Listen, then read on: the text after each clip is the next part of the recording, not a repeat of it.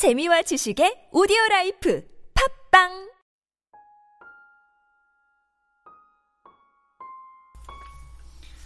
The service of passionate devotion. John chapter 21, verse 16.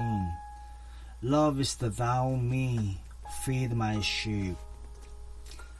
Jesus did not say, make convert to your way of thinking, but look after my sheep.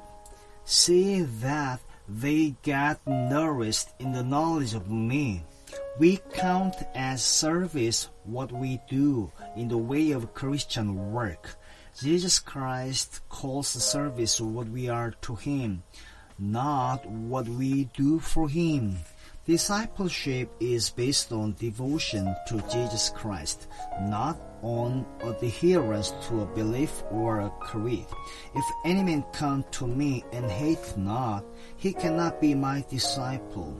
There is no argument and no compl- and no compulsion, but simply, if you will be my disciple, you must be devoted to me.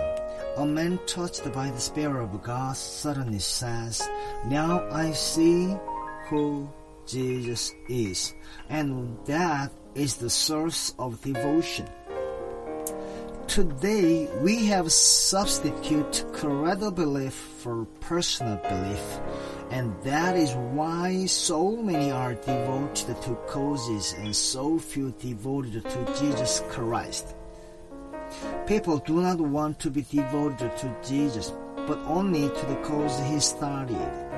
Jesus Christ is a source of deep offense to the educated mind of today that does not want him in any other way than a comrade.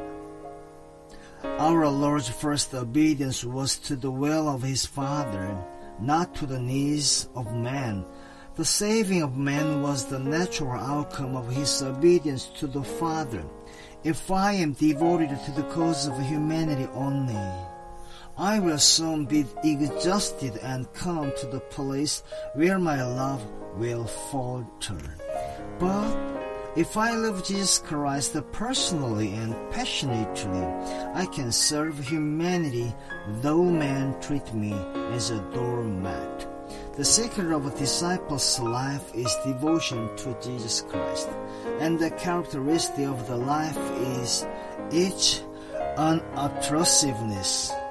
It is like a corn of wheat, which falls into the ground and dies, but presently it will spring up and alter the whole landscape.